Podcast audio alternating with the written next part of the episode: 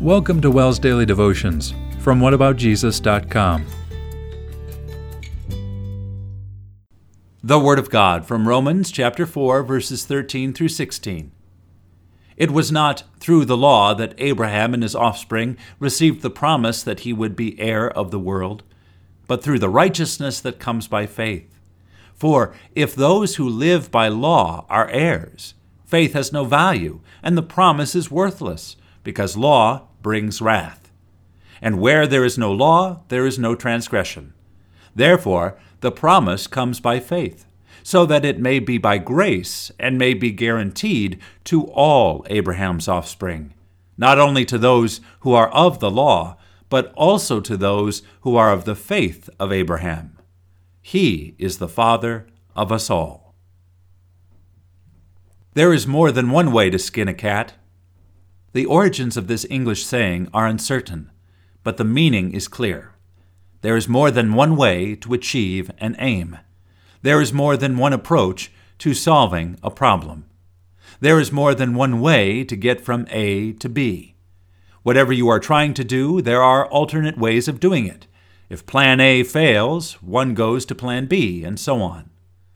While this may be true in many earthly endeavors, the Apostle Paul makes it clear that it is not true when it comes to heaven and eternal life.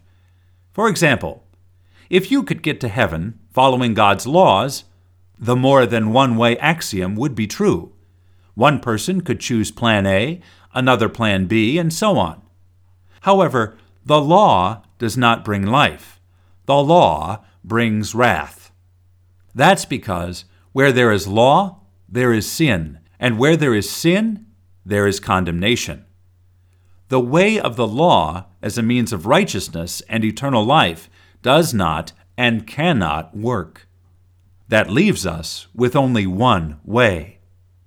And what a beautiful way it is! The promise comes by faith.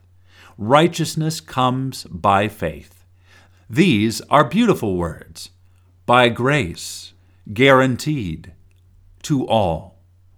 The righteousness that comes by faith in Jesus is the way for all. It is the only way for all. That is not a limiting truth. It's a liberating truth. You are free from doubt, worry, and uncertainty concerning your eternal future. You are free to rejoice, worship, serve, and live. Free through Jesus. Lord Jesus, you are the way, the truth, and the life. Help me cut off every thought and philosophy that suggests there is another way from me to you, from earth to heaven. May I rejoice in you always. Amen. Thank you for listening. For more devotions, go online to whataboutjesus.com, click on Worship then click Daily Devotions. God bless your day.